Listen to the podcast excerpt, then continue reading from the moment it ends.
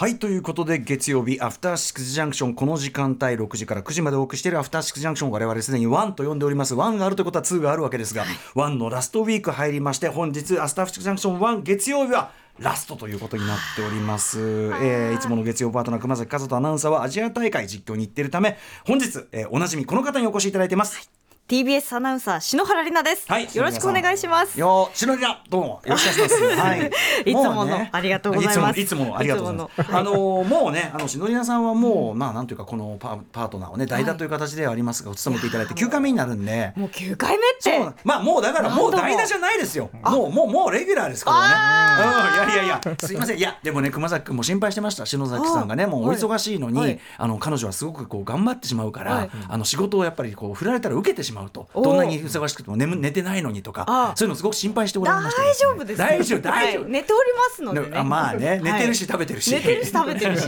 健康有料児そのもの。わなんか私はその、えー、しのりしのりやさんのそのなんていうかなこう優しさと体力みたいなものに甘えてんじゃないかっていうのがちょっとあって、わアフターシックスジャンクション、うん。ああえてちょっとフルネームで言わせていただきましたけど、うございます本当に絶対に来たら行きたいっていうことを、もう訴えておりますので。ありがとうございます。はい、まあ、2になってもね、ちょっと時間帯がね、来週から引っ越ししまして。もうぜひとも。はい。えー夜10時から11時半というね、はい。なんで90分なんだろうっていうね、なんで90分？違うからね、もう早く無事に旅を終えてほしい。あの方が無事に旅を、だいぶ踏み込んだ発言が最近増えていると、非常に指摘も受けておりますが、あの、来週からちょっと時間帯、まあ、それになってもですね、ちょっとまたぜひ、しのりなさん、いろいろお世話になりたいと思っているんです。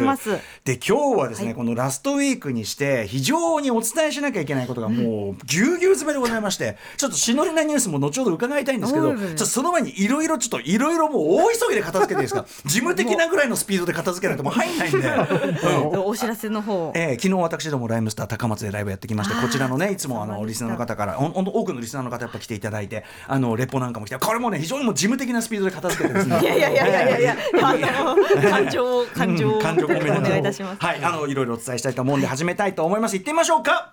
行こう。あーアフター。シックスジャンクション。そうだ。振ってなかった？After Six Junction. ちょっと。月曜ディレクターね、はい保坂、月曜担当は今日が最後なんです。保坂あかりさんのまた力作ですね。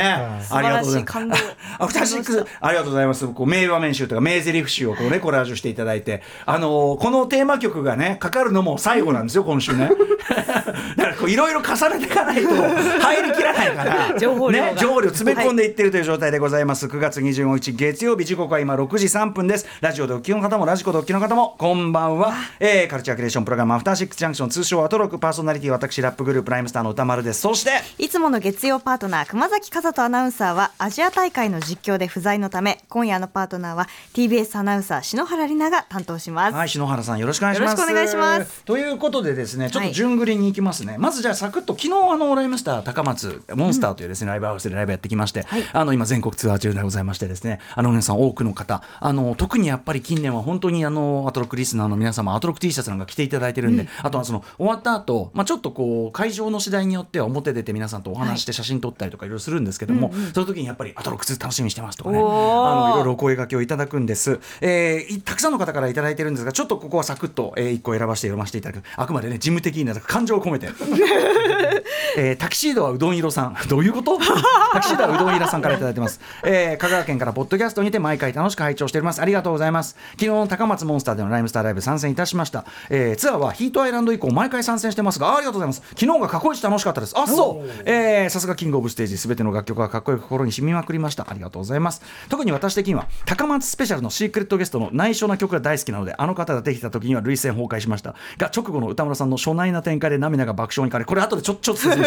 えー四国香川県は遠いですがぜひ次のツアーでおこもお越しください、えー健康にはお気をつけてふくらはぎの裏を伸ばしてこれも説明します元気にこれからもお三方が活動されることをお祈りしています。追伸ステッカー欲しいです。そうなんです、えーアフターシックスジャンクションワン,、ワンステッカーもねそうだステッカあの差し上げるのは今週いっぱいということになりますんで、これでですねあのああの皆さんからもメールいただいてるんですけどそうなんですよね。あのね最後にアンコールに高松スペシャルのシークレットゲストということで、シンガーソングライター酒井優さん。はい。あの我々昔から親交が深くですね、はい。マジックアワーという曲を一緒にやってるんで、まあ飛び入りで。まああのキーボードとか用意するようなあれじゃなくて本当に飛び入り本当に飛び入りだったんですよ。本当に飛び入り。うん。でえーとまあ、歌だけ歌うみたいな感じだったんですけどね、これね私の初内な展展開で涙が爆笑。これね 違うんですよ。歌詞がその急にやることになって割とあの急遽。で、あの全然これ10年ぐらいやってないのが10年はそうか人間交差でもやってるからでもかなりやってなかったんですね、なんであの歌詞をちょっとこう入れるのに時間がかかる、でこう集中してこうやんなきゃいけない、はいあの皆さんこれ見てる人がこれね、メールによると見てる人のこう印象が全然違う違うんです。私は途中までできてたんですちゃんと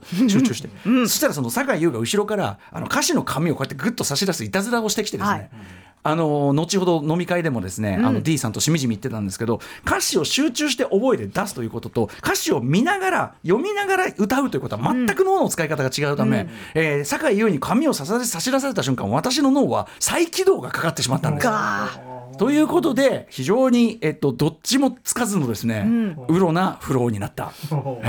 えゴニョゴニョといった訓練がね多くなったということでございましてそしてリスナーの皆さんにはこれは初内でお願いしますと言ってるんですが自分で自己申告しました。あ つまびらかに、でもあはいの中身はギュギュッと詰まったあの素晴らしいライブができたと思いますし高松の皆さん本当にありがとうございましたということで。あの全ての皆さんメールは拝読しております、あの励みになりますんでぜひぜひまたツアー行ったらねこんな風に送っていただけると嬉しいですよ。今日はちょっといろいろな伝えしなきゃいけないことがあるんでちょっとこの高松の話はこんぐらいにしておきます。でですね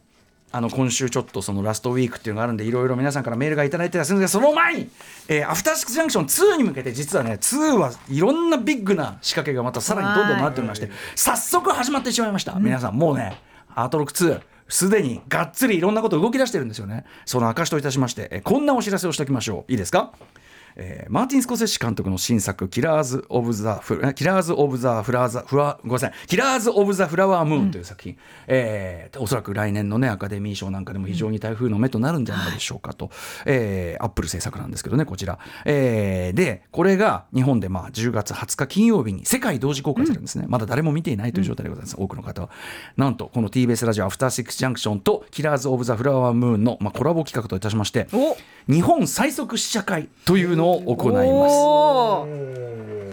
ね。いや最速試写会。スコセッシ監督最新作デカポリオ主演デイニーロ共演、まあ、すごいですよね。えーキラーズ・オブ・ザ・フラワームーンと、えーで、えー、ととにかくですねあの配給の方とか劇場マスコミ関係者つまりその関係者っていうか、うちうちのプロの方以外で日本でこの映画を見られるのはこの試写会が最速です。最速。はい。ということでこの試写会に抽選でアトロクリスナー150名様をご招待します。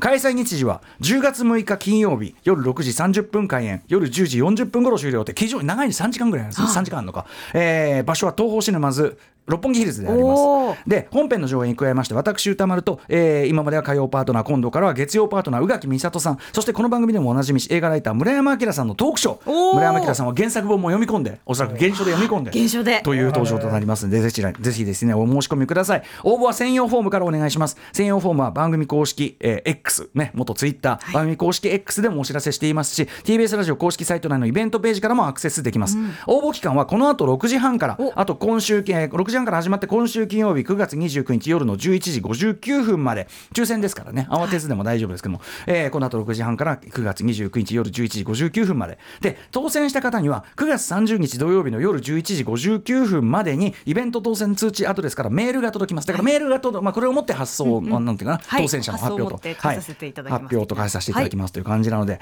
でぜひですねマーティン・スコセッシ監督の新作は公開までにしかもアトロックリスナーたちと一緒に見られるというお、はい。えー貴重な機会となっておりますのでぜひ皆さんたくさんの応募をお待ちしてます。詳細は TBS ラジオ公式サイトなどのイベントページや専用フォームでご確認くださいませ。ということでキラーズ・オブ・ザ・フラワームーンアトロック2日本最速試写会のお知らせでございました。すごい。ビッグイベント。はい詳しくは番組ホームページなどにね、ちゃんと書いておきますんで見といてください。はい。すいませんお知らせことがね。おいやいやいやビッグすぎるお知らせ事。ね、ということで、はい。あのーちょっとバンバン行きたいんですけど、すみませんね、事務的にね、あの挟まないと思う。いや、ライブ君、どうなんだろうね、3時間あるっていうのにさ、こんなざまなんだから、くもうもうもう90分なんてもうね。もうもうもうもう。もう。ちょっと早回しでね喋るしかない早回しで。ますけどね。であのね、えっと、今週はやっぱりそのアトロクワンのラストウィークということで、皆さんから、えっとまあ、この番組、まあ、6年間ぐらいやってきたんですけど、まあ、ベストな瞬間あの瞬間が良かったとかあの特集が良かったみたいなことを改めてメールを送っていただくというのをやっていただいて、で今日は月曜なんで月曜編で、えっと、いっぱいメールをいただいてこれをできる限り残りの時間でご紹介したいなと思ってるんですよ。でですね早速なんですがしのりなさんに関連したこんなメールからご紹介したいと思います。はい。アトロクベストモーメント月曜編です。まずはラジオネーム小僧さん。えー、しのりしのりなさん出演会はどれも思い出深いのですが特に印象に残っているのは2019年の12月27日、はいはいはいはい。この日はえー金曜パートナー、山本隆明さんが蓄能症の治療で鼻血が止まらずということでの急遽のピンチヒッター、しかもしかも年末最後の金曜日、つまりシネマランキング そうでした。発表の日です。2019年は篠田さんにとってのアナウンサーデビューの年であり、初年度に助っ人1回しか出たことがない番組の最も注目が集まる回を任せるだなんて自分に置き換えたら吐き気が止まりません。そこで本当に堂々と番組を我々に届け歌丸さんからの篠田さん的には何が1位？これも自分だったら吐き気が止まらないだろうなってそんなことないよ。そんなことないよね。まあまあまあだまあまあわかりますけども。でもでもいっぱいね映画もご覧にはいなってるから、えー無茶ぶりな質問に対し女王陛下のお気に入りが良かったです。ね。えーねいいですよ。ヨルゴス・ランティモス。そうん。えー内容内実ドロドロしてるのに不思議とドライな感じとかすごく印象に残ってますという素晴らしいコメントを残されていました僕も女王陛下のお気に入り大好きです。高木も大好き私も大好きです、えーまたこの日ウォッチメンで当たっていた「スター・ウォーズ」これはだからあれですね。あのスカイウォーカーの夜明けかな、はいそうですね多分ね、そうでした。えー1から6は見てなくて7と9は見てるという謎な状況で 歌丸さんを困惑させるくだりも最高でした。もう冒涜ですよね。いや冒涜じゃん全然全然いい。そんなそんなのしょうがないしょうがない。しょうがなかったんです。しょうがない。いやそれはしょうがない。いいやそれこそ。ろいろあったんですよ。いや他そうえいろいろあっ本当に。1から6を見ようと思ったら、うんうん。その友達が牛丼屋さんにそれを全部忘れてしまうみたいな。牛丼屋にそうなんです。あのディスクをですね、ディスねクでもうなくなってしまったりとかいろんな悲劇があったんです、えー、牛丼屋に置いてったそう。借りたディスクがなくなっちゃっててあのというか貸すために持ってきてくれたもうんうんうんうん。のを一緒に牛丼屋に行ったら、ええ。そこでもうなんか忘れてなくなっちゃってとか。誰かスター・ウォーズ持ってっちゃった。そうありゃー。そうなんです。そういうそうかこともあったりそれでそれでなかなか思うように。なんだりかんだりで、そうなんですいいよ。んですってば本当にねいやそんなのは。ーすいませんでした。うん全然全然。謝ることはあの他のメールでもあったけど僕が弱いジャンル。例えばポケモンとか僕が弱いからそういう時はカバーしてくださるとかちゃんとそういうこともそういう番組ですから。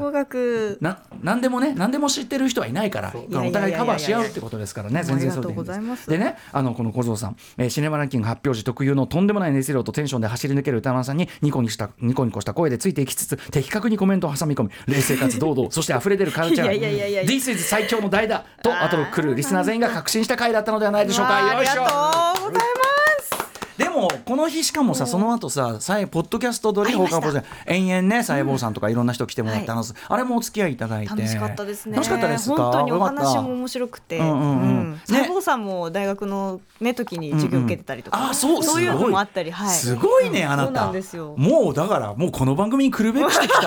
方なわけですよね。ご縁がたくさん。僕はだからその皆さんあのね夜中遅くまでずっと僕はもう酒飲み始めて、もうすっかり「えー」なんつって、で受けが雑になっていくというね あれでございました。さらにどんどんねベストモーメントいきますね。ベストモーメント月曜日、えーマリア観音さん、えー歌村さん新藤里奈さんこんばんは。こんばんは。えー夕方に聞くアトロクはもう5回しかないと思うと寂しいですが残業しないように頑張って聞きますと、えー私の月曜アトロクのベストモーメントは月曜のクマスの実況の魅力が爆発した2021年5月17日の POG 特集 by 澤田記者です。POG つまりそのねあのーなんていうの仮想の馬主となって馬主となって1年間のそのねどのぐらい稼いだかを競うというペーパーなんだっけ。オーナーゲーム。ペーパーオーナーゲーム、POG えー競馬ゲームの POG の面白さもさることながらクマスの実況が本当に素晴らしかったです。あのクマスが架空実況したのね、えーあの回以来日曜天国の競馬実況が楽しみになりました。篠りさんも競馬にはお詳しいと思うんです。競馬コーナーやってるから、えーいつか競馬実況してくれたらいいなと勝手に思ってます。そうだよね。やりたいんです。全然いいっしょ。そう。うんう。ん本当あの駅伝の実況も、うん。あの日比さんや皆さんマイネさんだったりとうんうんうん一緒に挑戦をさせてもらったり、本当にチャンスはたくさんもらっているので、はいうんうん。いつかやりたい。これはやりたい、ね、いや当然ねやりたいと言ってる人だし、はい。これだけ能力あればやるべき。いやらせるべき。うん、いや要するに今までねそのなんか女性アナウンサーにその実況の文句がなぜかあんまり開かれていなかったの、これはこちらの方が不自然な話でございまして。もうあのそれがなんていうかないかにあんまりあんまり意味なかったね、あのとことかっていうのはもう証明されてますから皆さんが。どんどんどんどんやればよろしい。いやいやとんでもない絶対にいいと挑思いますよ。はい。聞いてますか？あのアナウンスセンターの方ね。多分だけ誰か聞いてると思いますよろしくお願いしますということいます。よろしくお願いします。もしかその実況班なのかな？ちょっととにかくお願いしますね、どんどんいきますね。ベストモーメント、えーラジオネームベジタブルポンチ改め口癖がたまらんち会長さん。口癖がたまらんち会長さん、えーなんといっても私の中で印象深いのは番組が始まって2週目の2018年4月11日。歌丸さんが尊敬してやまなやまない伊藤聖子さんがゲストにいらっしゃって話し始めるや否や、番組の略称はアトロクの方が良いとおっしゃったシーンです。それまではターロクです進んでいた。ターロクで伊藤さんが「ターロクじゃねえだろ歌丸」っつって、えーなんとも収まりがよく腑に落ちる、えー私もラジオの前で思わず「あー」と出てしまったことはいまだにはっきりと覚えています。歌丸さんの「メール送ってください。よ」は誰もが思ったはずですと、えーコーナーをまたいで心の中ではアトロク一本であるにもかかわらず一度決めたんだから覆すのはおかしいとのことで逡巡し続けていた歌丸さん。世の中は一度決まったら不条理を感じていても変えられないのが常ですが、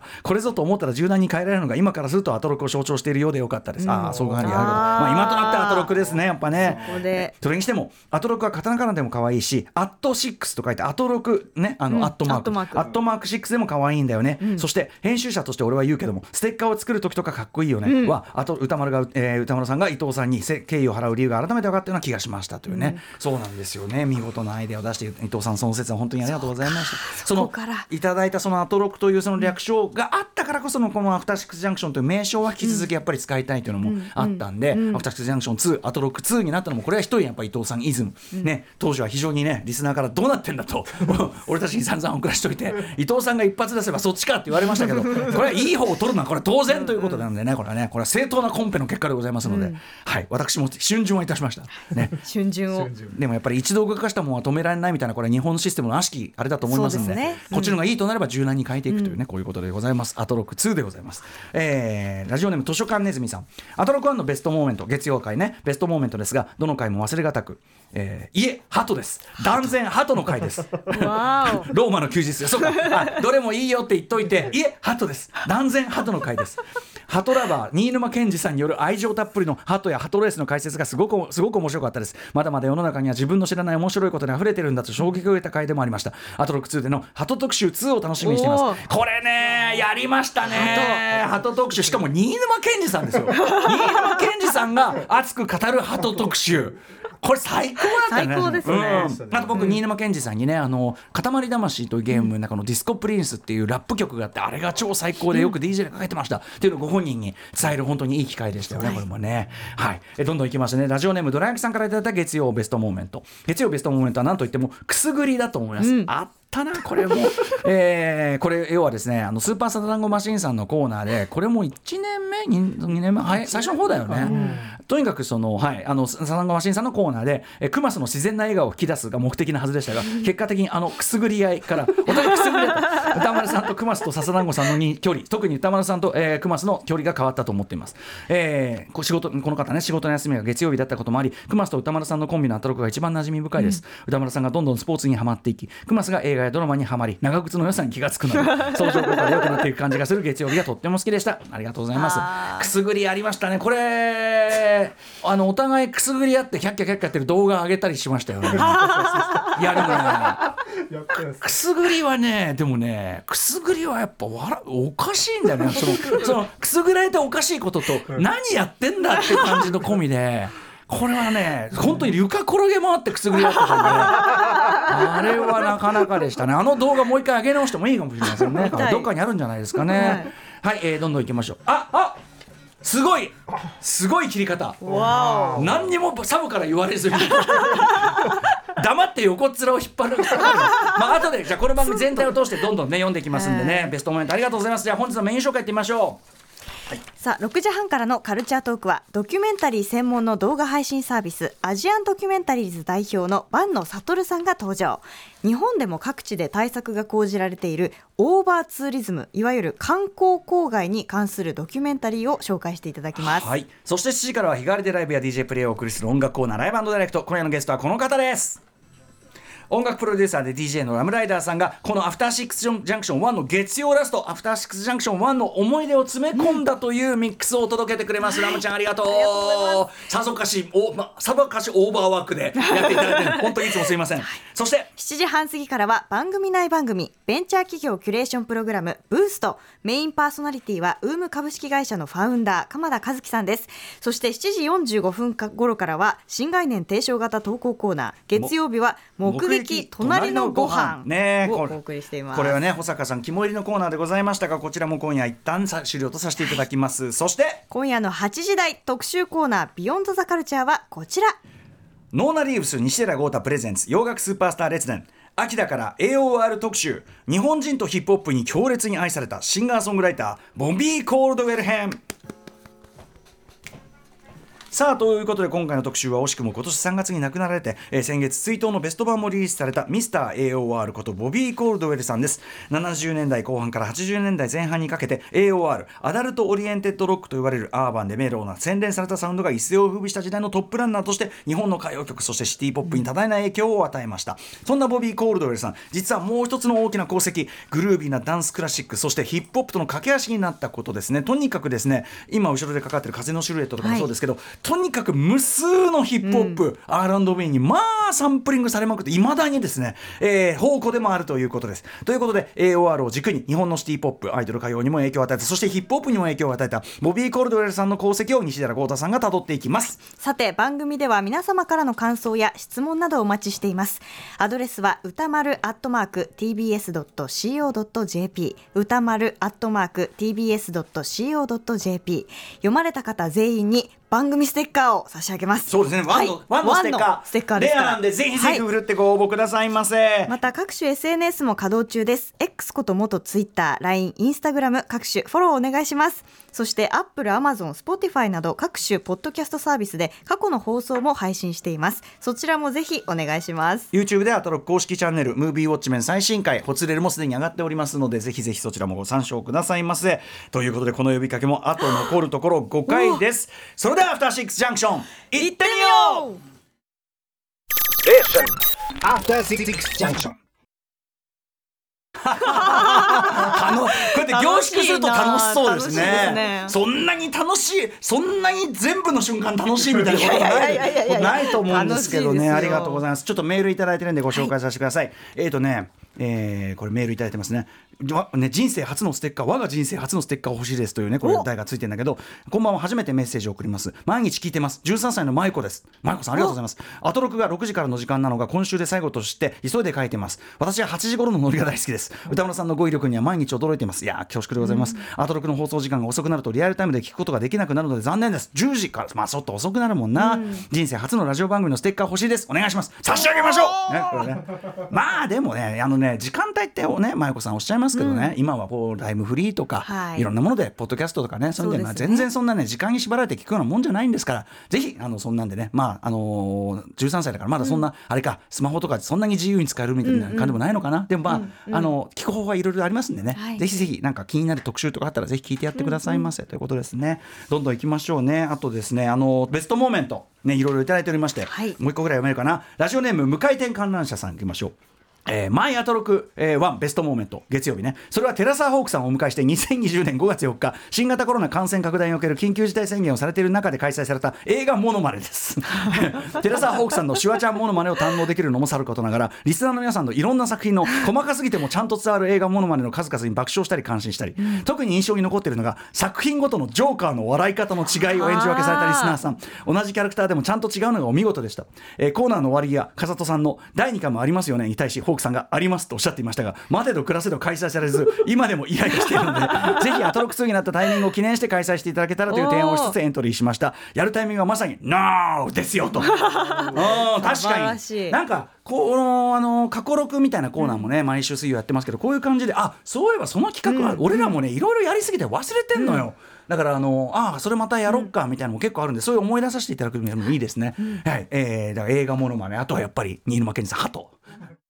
Station. After Six Junction. ボンジュール三輪明宏です。ポッドキャスト番組。三輪明宏のバラ色の人生。配信は毎週日曜日と水曜日です。忘れないでね。忘れないでね。でんでん